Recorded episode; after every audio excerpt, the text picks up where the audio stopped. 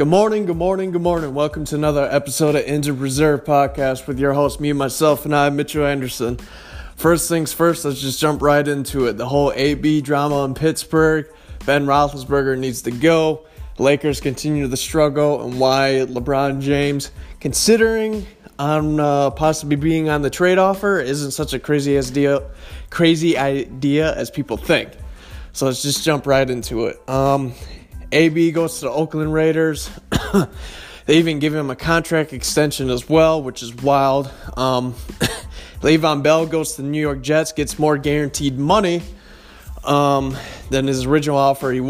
Originally, the offer, if he was to stay in Pittsburgh, he would have made more, but he wanted to go to the Jets. He got more guaranteed money right away, $32 million, I believe, and that's that. So,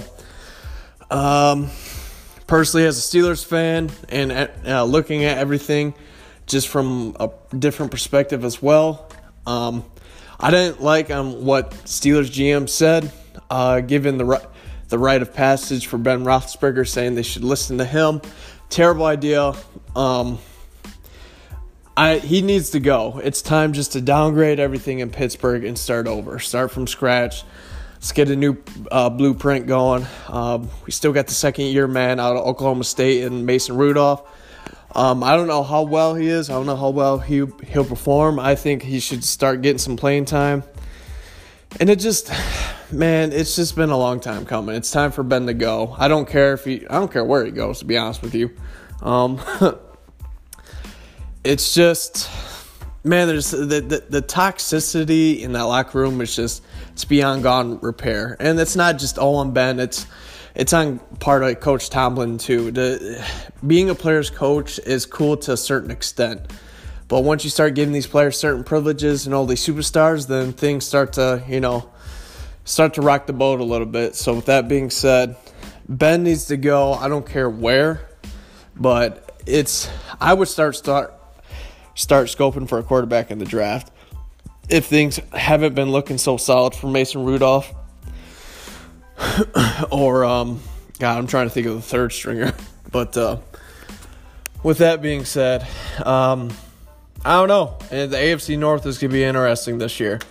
I think Pitt still is going to have some fight in them. We still got some solid replacements. We got Juju Smith-Schuster. We got James Conner. Almost rushed for 1,000 yards this past season. He missed about 4 games.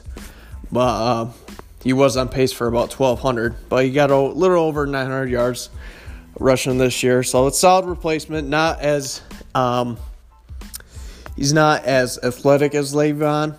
Not as versatile, but still nonetheless, it's a solid replacement. Can't complain there. There's also, things of how Ben... And I saw the videos. It's been purposely fumbling the ball. And I can't lie, it does look suspect because he fumbled the ball purposely, on intentions to make Todd Haley's play calling look bad. So it's just, like I said, man, it's just, he's a terrible leader. I hate to say it, but he is.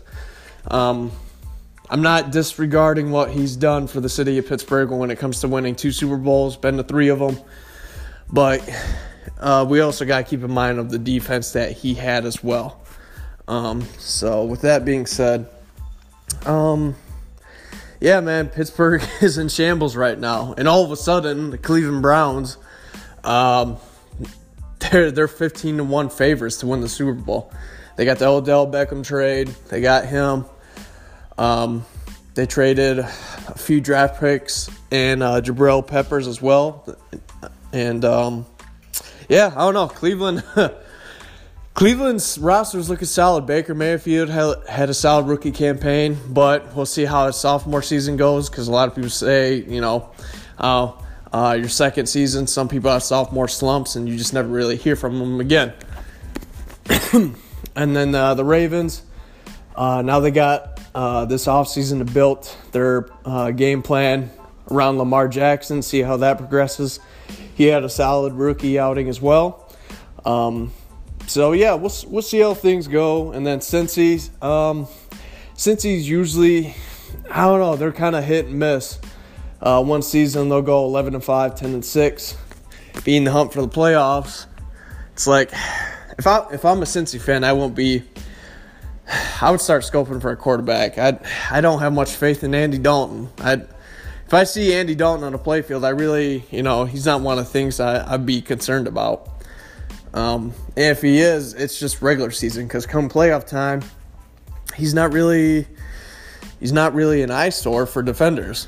And then they recently they probably did the best thing in Cincy, and that was release Vontaze Burfict, who's always been a thorn on their side when it comes to the penalties on their defense. And a couple years back, he cost them the game, in the, I believe, is the wild card to the divisional round when Pittsburgh faced them. They had the W against Pittsburgh. Marvin Lewis was about to get his first playoff career win ever, and then Vontaze Burfict did a helmet to helmet with Antonio Brown, and I think roughing the quarterback, like back-to-back plays, which were like 15-yard penalties. Eventually, ended up setting Pittsburgh to get the game-winning field goal. So I don't know. We'll see how things turn out. I think, honestly, if I'm being honest right now, I think people are riding the hype train too much on Cleveland right now. We'll see how things turn out and how the chemistry goes with Baker Mayfield and Odell Beckham. And I think, knowing Baker Mayfield, I don't think he's going to be too concerned of trying to please Odell. It's going to be like kind of a Dak Prescott / Dez Bryant kind of scenario. Like once they started Dak Prescott and Dez wasn't getting the targets, this became a problem for Dez. And I like to, Dak's response of like, hey, if you're open, I'll throw it to you. It's simple as that. So we'll see how that goes. I don't think Odell will get as many targets as he did in New York. But I don't know. We'll see how things turn out there. And then Antonio Brown to Oakland, and him and Derek Carr combination. I don't know, man. I think he'll get the targets. It just, I don't know. It depends if Derek Carr stays healthy. I think he'll get his over 100 targets a season. 100 targets a season. I don't know how long he can keep that up, considering the fact that he's 31, so I don't know. It's, with that being said, I think it's gonna be kind of like a kind of mid-2000s vibe when it came to the St. Louis Rams. It's like when when they finally switched quarterbacks, they let Kurt Warner go, and they switched to Mark Bolger. You know what I mean? So it's like Derek Carr's Mark Bolger, and AB's Torrey Holt. And that combo was cool for a little bit. And Torrey Holt was getting the receptions. He was getting the stats for like a year or two. And things started to slowly decline after that. Because once Mark Bolger came in, Torrey Holt was late.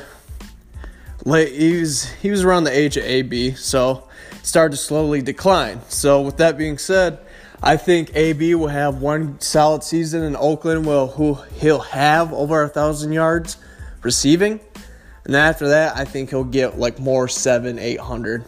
And I think the chemistry is just, it's not going to be consistent. It wasn't even consistent in Pittsburgh, but I think he's going to start to slowly realize, like, this season he'll be great, and then the next 2-3 seasons he ain't going to be too happy in Oakland. I mean, hell, look at Randy Moss when he went to Oakland. He became irrelevant for the first year or two when he stayed in Oakland. And then he went to New England, and Tom Brady revived his career. So it's, I don't know. It's going to be an interesting NFL season nonetheless. And if I had to pick a favorite when it comes to the AFC North, I would say probably I'd be looking at the defending champs right now in that division. I say Baltimore's the favorite. They have made some releases though, making some cap room on the defensive side and whoever they're looking at when it comes to the draft. They let Terrell Suggs go. He went to Arizona, and then Eric Weddle.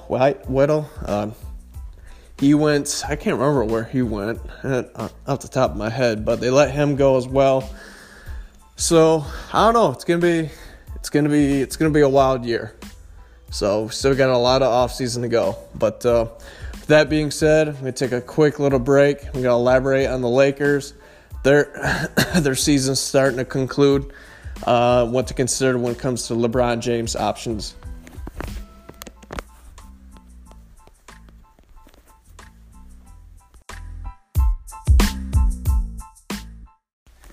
Welcome back. This is Injured Reserve. So the drama continues in LA as well. Not just Pittsburgh, but the toxicity of LeBron James. It's just starting to show more revelations, even on screen, when it comes to certain these past few games. 70 games in, 12 to go, 31-39. Obviously, they're not going to make the playoffs. So, like I said before, a couple weeks back, it's, just sit out the rest of the season for LeBron, but I don't think he's going to do that. He's got to keep on stat padding, and that'll be it, basically. So from a GM perspective, if I was Magic Johnson, you got to start laying the cards on the table for everybody. That's including LeBron James. If you want to make some serious moves, if you want people to start taking you serious. So the media is seeing it like this. If the Lakers win, it's because of LeBron James. If the Lakers lose, it's because he doesn't have a supporting cast. That's basically been the narrative. I'm not saying it's LeBron James' fault because of that narrative. Could be because of the media, of ESPN, Fox Sports, or whatever other outlets you want to name, social media in general. So, and people are starting to see, other NBA veterans out there, they're seeing like, maybe, he likes to have his little drama here and there, when the HBO, The Shop, this and that, so... And people don't want to go to LA and not only deal with that, but also have to deal with Lonzo Ball's his father as well. So I think it's starting to show the true colors of Lonzo Ball. Career's a bust. Let the kid go. He ain't worth that drama with his father. He needs to step down to the G League. Yes, his defense is solid, but it's not enough to keep him relevant on that roster. That's the only thing he has going for him. He's been out more games in his career than he has played so far in his two seasons. So let that, put that in perspective. It's just he ain't worth the trouble, especially when it comes to his, his father. Take note, take lesson learned from anyone else in the NBA. Don't listen to a loudmouth parent and give in to this hype of, their son's the greatest, this and that. So, Lonzo needs to go. I see G League. I don't see he'll fade out within the next year. To let him go. If you want to be a good GM, you let Lonzo Ball go. It's a bust. 40% from the field, 40% from the free throw. He ain't worth the drama. He's been hurt more than anything. And now you got to look at this as well. What kind of trade options can you really offer for anyone else in the offseason? So you got Brandon Ingram, you got Kuzma. But Ingram, problem is that he has a blood clot. So he's becoming a liability as well. So there's that. And then really that's all you got though. I mean, Kuzma and Ingram have had a solid season, 17, 18 points per game from both of them. And LeBron just not getting it done. So... man's 34 years old, going to be, 35 next season, go on to the 16th season, give or take. You got to consider your options, man. You don't have a lot of good options right now on the trade table.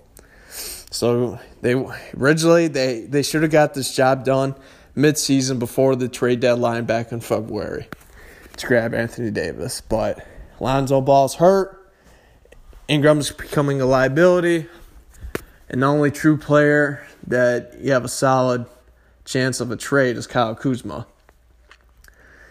So You gotta empty the house, really. So if you wanna feature with that franchise, I would say keep Ingram, keep Kuzma, but y'all need to get some shooters. I don't know. There's reports that Kawhi wants to go to L.A., but I think it's the Clippers. It would make more sense, if anything, right? I mean, the Clippers are gonna make the playoffs. They're sitting solid, and then it's just, I don't know. They're sitting solid at the 8th seed. They're 41-30. Kawhi goes there. They could possibly finish the season next year at a 4th or 3rd seed, have a chance at a title. Golden State, I think Durant's leaving. Him and Durant and Kyrie will go to New York. And then the Lakers, Magic, he's got to do something.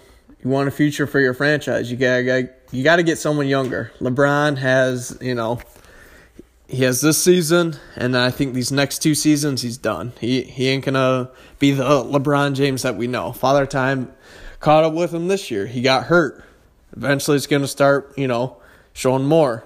Yeah, he spends $1 million in the offseason in recovery mode, this and that. He goes in like the hyperbolic time chamber like Dragon Ball Z, like recovery. But you're human. So it happens to the best of them. You know what I mean? So, even the GOATs along the likes of Muhammad Ali slowly digress. Michael Jordan, by the time he was 38, 39 in Washington Wizards, he willed that team. He averaged 25 and 5. At one time was in the MVP candidate race along with Kobe Bryant, Tracy McGrady, and Shaquille O'Neal. But eventually, his knees couldn't hold up anymore. They were in the playoff picture, but once Jordan got hurt, they eventually fell back, and they finished the season 37-45. So it happens. It's not, it's nothing against him. It's just Laker fans need to understand that, hey, Father Time is undefeated, and if I'm a Laker fan. Got to trade LeBron. Should never have pursued him in the first place. Pursuing a 33, 34-year-old man just to get 2 more, maybe 3 good seasons. And those few seasons are kind of injury-riddled. So, I don't know. LA, they got to do something. Anthony Davis would be a solid pickup, but no one's really, I think maybe Klay Thompson. I don't know. They're saying that he likes Golden State as well, and he wants to win more titles there. So, who knows? LA, it's just, it's looking rough for them, no doubt. So, there's possibility of them grabbing Jimmy Butler as well in free agency. That's a possibility. Picking up Doc Rivers or Ty Lue for the head coaching position. And as everyone suspected, Luke Walton was the scapegoat for this season. It's like, oh, we didn't have the right coach. Even though we all know, I'm not saying Luke was the answer, but it wasn't all on him as well. So, I don't know. It's going to be interesting how this turns out for the LA in the offseason. I'm really intrigued. But with that being said, I'm going to take a quick little break. You are listening to Injured Reserve.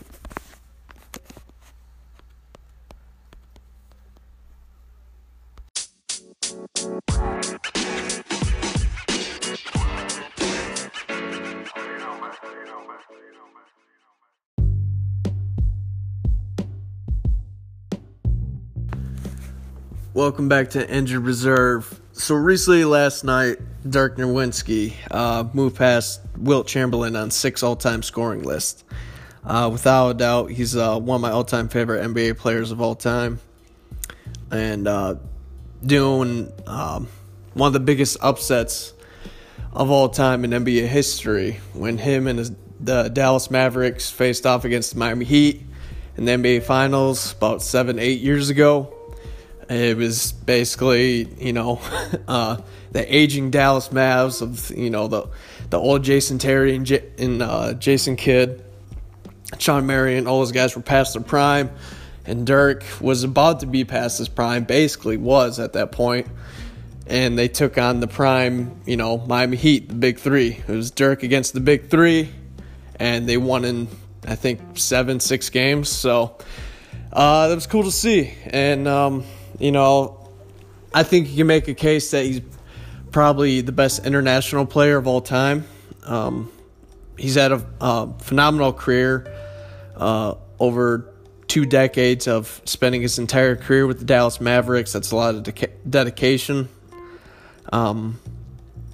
He's definitely top 10 power forward of all time, possibly top 20 player of all time. You can make a case for that as well.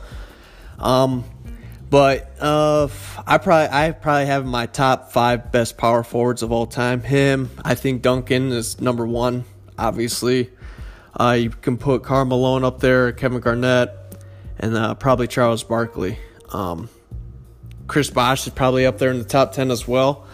Probably could have been to make a case for top 5 had he not had a blood clot. Once LeBron left Miami, he had a blood clot, and D-Wade started getting hurt. And that was pretty much the demise for the Miami Heat for a little bit.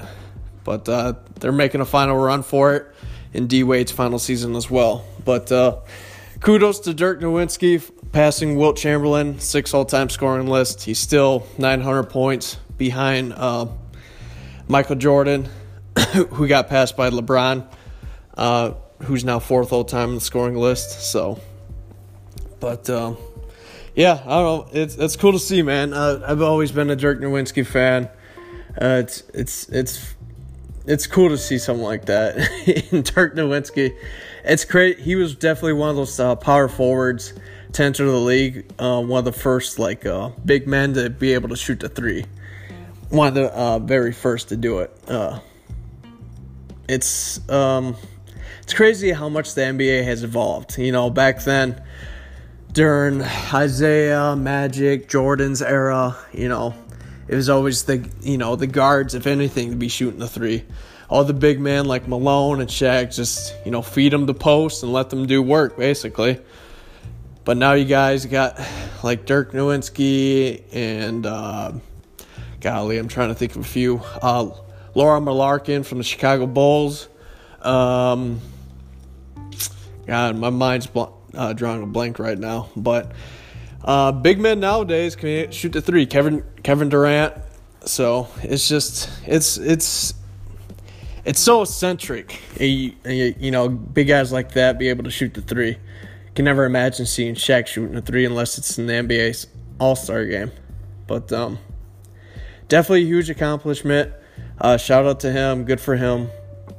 Like I said, NBA champion, NBA Finals MVP, the 2011 NBA Finals. Winning in 6 games. Excuse me. And pulling one of the biggest upsets in NBA history. When it comes to you take that roster back in 2011 of the Dallas Mavericks and the Miami Heat. It's just if I'm a betting man, I'm taking Miami, right? You look at all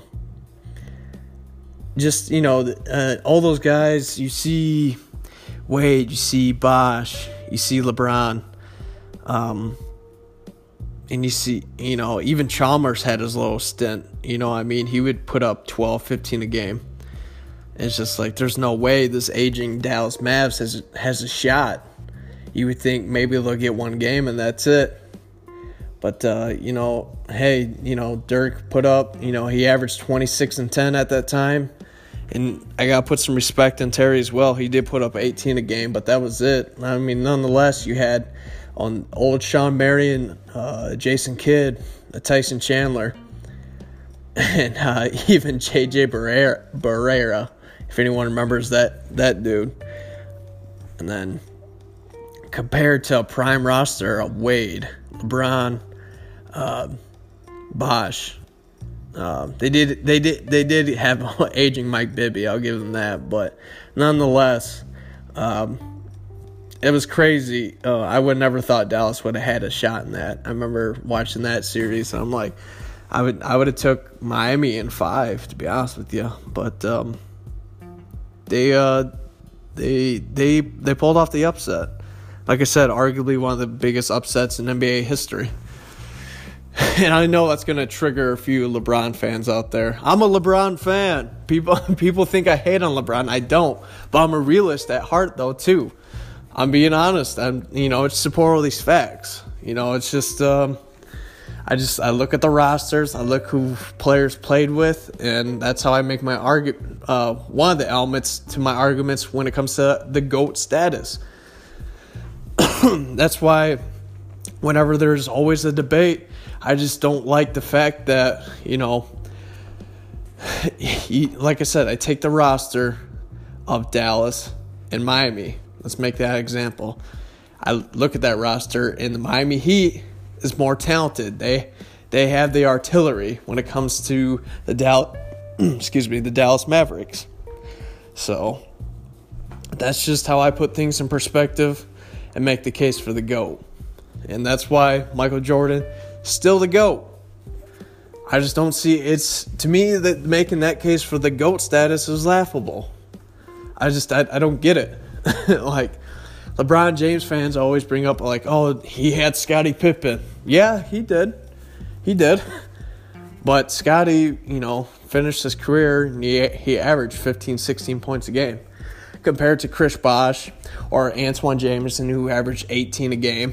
People act like Antoine Jameson was a scrub, but he averaged 18 points a game in his career. He played with LeBron James. They had a shot when he played with Cleveland. He just couldn't get the job done. It's okay. You know, LeBron James is just a bigger, stronger Scottie Pippen who averages more points in the softer era of NBA. And people get mad at me about that. It's just like, it's true, though. It's just the NBA. The NBA is soft. There's no defense. Final score is 142 to 135. Crest, the All-Star games back in the 90s put up better defense than that. So, it's just, you know, it's just a different era. And there's nothing, that's nothing to, you know, take some shine away from LeBron or any of these other players. It's just, it's different, you know. It's like Michael averaged 33 for his career. If he played in today's era, he'd average 40 easily. Especially with the ticky-tack fouls nowadays. Jesus. It's just a different era. It's just kind of hard to watch sometimes. Because there's literally no defense. People don't make an effort for grabbing a rebound. Back in the day, you know, those guys will fight, claw, scratch for a board. Bill Laimbeer, Karl Malone. God, even the little guys, Stockton. It's just, it's different nowadays. So, when you make a case for the GOAT argument, just remember who they play with. That's all I ask. Yes, Michael had Scottie for the first 3 titles. Then he had Dennis Rodman. I'll give you that.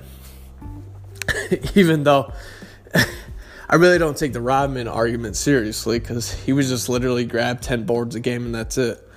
I mean, the dude put up 2 points and that's it. He was never a scorer. Defense, I'll give you. I'll give you the defense. So Michael, Pippen, Rodman, got you. That's fine. That's fair. And I'm not knocking that. You know, Michael, because people do overanalyze LeBron. I will give you that. Yeah, because nowadays social media is huge. He's one of the biggest athletes in the world, and they analyze every little single thing. And it's not, I'm not like Michael has had bad games. It happens.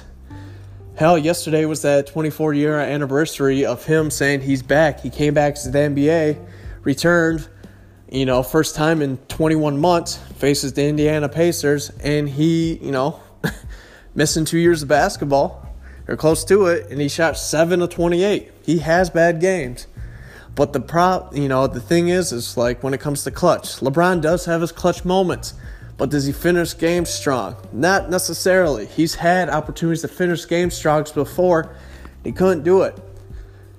2 years ago in the NBA Finals? They had a shot against Golden State. It was him, Kyrie, Kevin Love, and then it was against Durant, Curry, and Thompson. Draymond was really nothing to worry about because he's not going to put up 20. He'll put up 10, 15. But still, you can get a solid assignment on someone on Cleveland for that. You got Tristan Thompson for that. That's why they paid him the big bucks. That's why LeBron wanted him back. They overpaid for him. They overpaid for J.R. Smith. And people wonder why the Cleveland Cavaliers are in shambles. Because you overpaid for players that LeBron wanted to retain. And now LeBron, he up and left. Kevin Love is hurt. You can't trade for overpaid players like Tristan Thompson and J.R. Smith. So it's just the ignorance of stardom is just mind-blowing to me. So you got to look at things like Kobe Bryant. Their first finals. Hell, Shaq put up 35 a game, 15 boards. While Kobe averaged 12 and 15. He didn't even play game 2 because he got hurt in game 1. And they still got the W in game 2. So Kobe Bryant's had Shaquille O'Neal for the first three finals. Then you had Paul Gasol, Lamar Odom, Ron Artest, Metal World Peace. I mean, come on, man. Let's be real. Let's be honest. And then LeBron, God, I mean, he could build an all-star team with the amount of players he's played with. Future Hall of Famers, Antoine Jameson, Chris Bosh, Dwayne Wade, Kyrie Irving, Kevin Love, Shaquille O'Neal, Ray Allen. I mean, yes, Shaq was near the, towards the end of his prime, and he was averaging more of 12 points, 8 boards, but still, nonetheless, big man down low, that's good enough. I mean, hell, Dennis Rodman, he got 10 boards and put up 2 points a game. That's it. But Michael was still able to get the job done with that roster. So it's little things that put light in perspective when it comes to the GOAT conversation. If you want to make a case for LeBron, also make a case on people he's played with. So it's just let's be fair. Let's see, look at the roster, who these players played with, and analyze it from there. But I don't know. Ignorance is bliss sometimes. But excuse me. With that being said, I'm going to take a quick little break, and you are listening to Injured Reserve.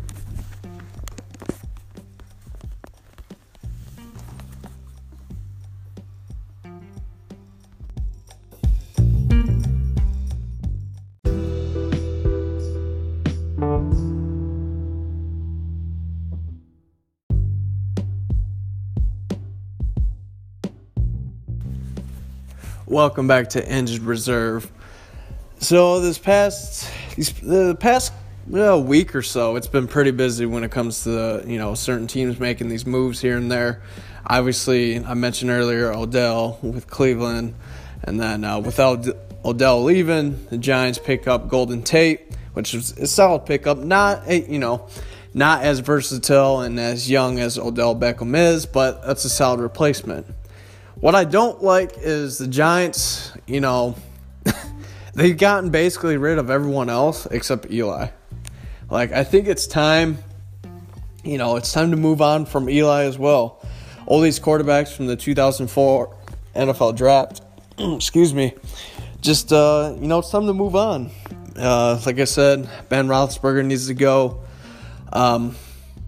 It's not so much, the play of their deterioration, but I just don't like how Ben is high risk, high reward. He throws a lot of interceptions. Same thing with Eli Manning. Philip Rivers does it once in a while as well. So, I think it's pretty clear. The writing's on the wall. I want Pittsburgh to start looking forward for the future. And I thought for sure that San Diego, I was kind of pulling for them this year. But once they got that blowout against New England, it's just look, man, if Philip it's not in the cards for him.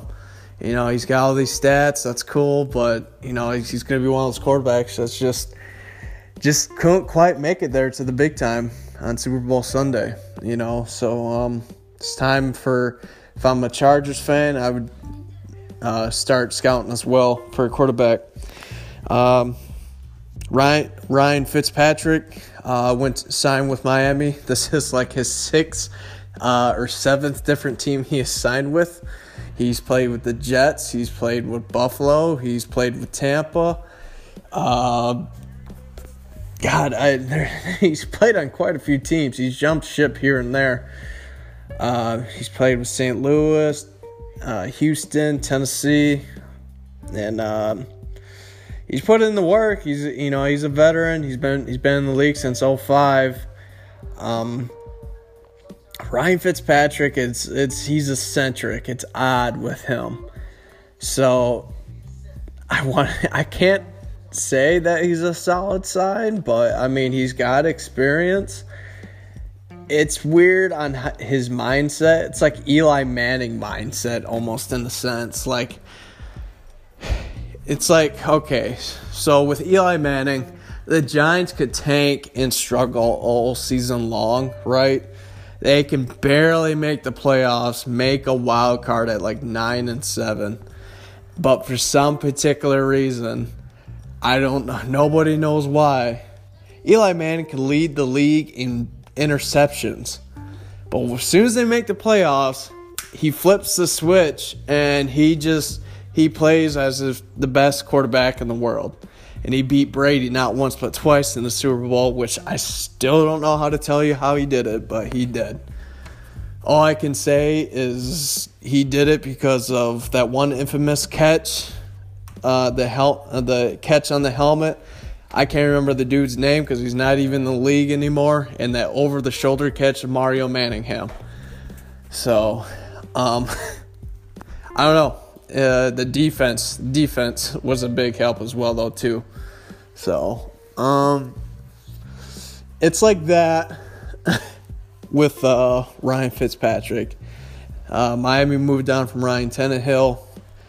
And with Ryan Fitzpatrick, he's kind of like that Eli Manning mindset. Like, as soon as he knows, like, there isn't any pressure on him and there isn't, like, any hype for him behind him, like, he flips the switch as well, and he plays lights out. He'll throw 4 touchdowns one game, but as soon as the spotlight is back on him, he, like, shrivels under pressure. Like, I don't get it. So he's hit or miss. Like, he's kind of a high risk, high reward as well. He'll throw 24 touchdowns one season. But with that, he'll throw 12, 16 interceptions. So it's just like, I don't know. It's iffy with him. He had a solid outing this past year, you know, with Tampa. Had 17 touchdowns, 12 picks. Obviously, Tampa, you know, Jameis Winston ain't the answer for him. He's kind of fallen off the map. So it's just, I don't know. It's, like I said, I want to say he's a solid signing, but it's just, as long as there isn't any expectations for Ryan Fitzpatrick, he'll play great. So it's just like, it needs to be on the writing on the wall. Like, just do your best, Ryan, and he'll play lights out. Maybe, I don't know. It's weird. He plays weird. It's so, I've never seen anything like that. He'll throw 3-4. Interceptions one game, sit the bench, someone else will tank, he'll come back in and lead, you know, a game-winning drive or fourth quarter comeback and throw 2-3 touchdowns and throw for 200-300 yards in that same game. So it's weird with him. I don't get it. The Ryan Fitzpatrick cycle is so odd. He'll play like trash. Starting quarterback will get hurt or play trash. He'll get in, play great, be the starter for a couple weeks, then he'll be trashed, and then, you know, that following season, he'll get released. Hence why he's been on 6-7 different teams. So, I don't know. You know, Miami's in the rebuilding process. On paper, they look solid. They're young. Kenny Stills had a solid outing. Not like a big ooh and ah season, but still a solid wideout. Young, mid-20s. They'll be all right. They did lose Frank Gore, which I'm surprised they did not retain. Despite his age, the man's 35, 36 years old. It's old for a running back, but nonetheless, he still averaged over 4 yards a carry this past season and almost eclipsed. He had over like 700 yards a carry. And I thought for sure he would come back to Miami, but he didn't, and he ended up signing with Buffalo. So, I don't know why. Buffalo's, they got some work to do as well, if anything. If you want to play for a solid playoff contention, you would think it would be Miami. But he signed with their divisional rival, Buffalo, and that's that.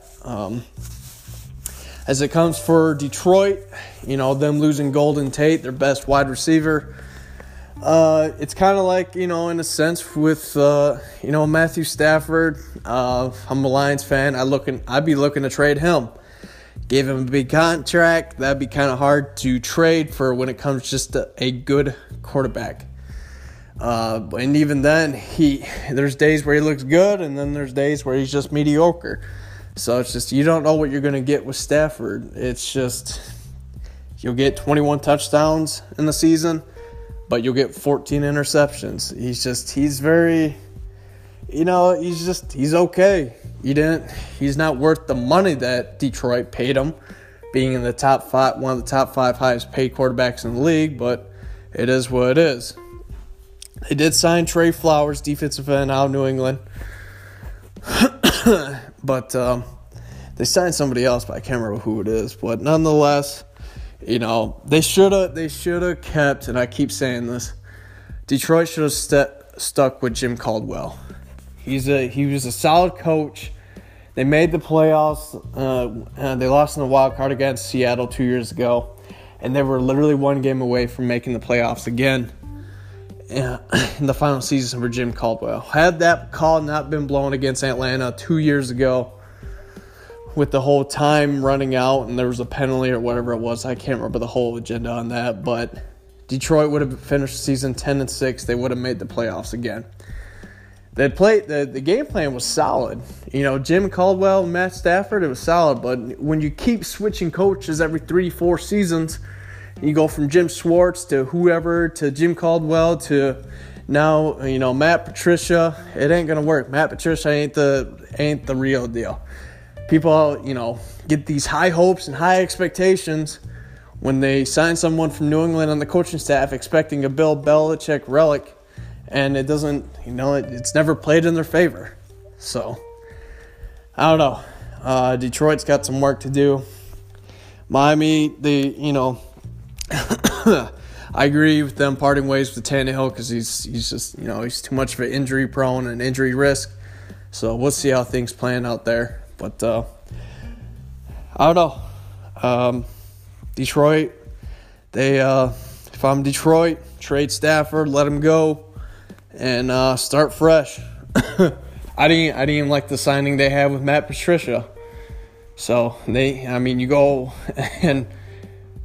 You go from Jim Caldwell of 9-7 to Matt Patricia finished the season 5-11, 6-10. So, and there's nothing really, any, adjustments they made so far this offseason that really is going to ooh and ah anyone else. I know they still got the draft, but it's Stafford. I don't have faith in Stafford. I don't know about the rest of y'all, but I don't. You look at the NFC North. It's obvious Rodgers is the best quarterback in that division, and even then, though, right? There's gonna be a lot of pressure on Rodgers this year for them to make the playoffs. Mike McCarthy was the scapegoat for him this year. They let him go, even though he was a good coach. Rodgers just can't get it done when it comes to lead game-winning drives, and in the fourth quarter, he just doesn't get the job done. He plays it safe. When it comes to certain plays and aspects of the game, when it comes to making that first down or trying to finish off the game, he plays it safe, throws the ball away, makes a little completion, falls short of the fourth, and the whatever it is, they punt the ball, and they lose the game against whatever. But there's gonna be a lot of pressure in Green Bay. Detroit, there never is any pressure because there's never any expectations. I think that organization, they need a new owner, and they need a new mentality, they need a new coach, and they need a new quarterback. But that being said, this is Injured Reserve Podcast. I thank all y'all for listening in. I hope you have a great day. God bless, and have a good one.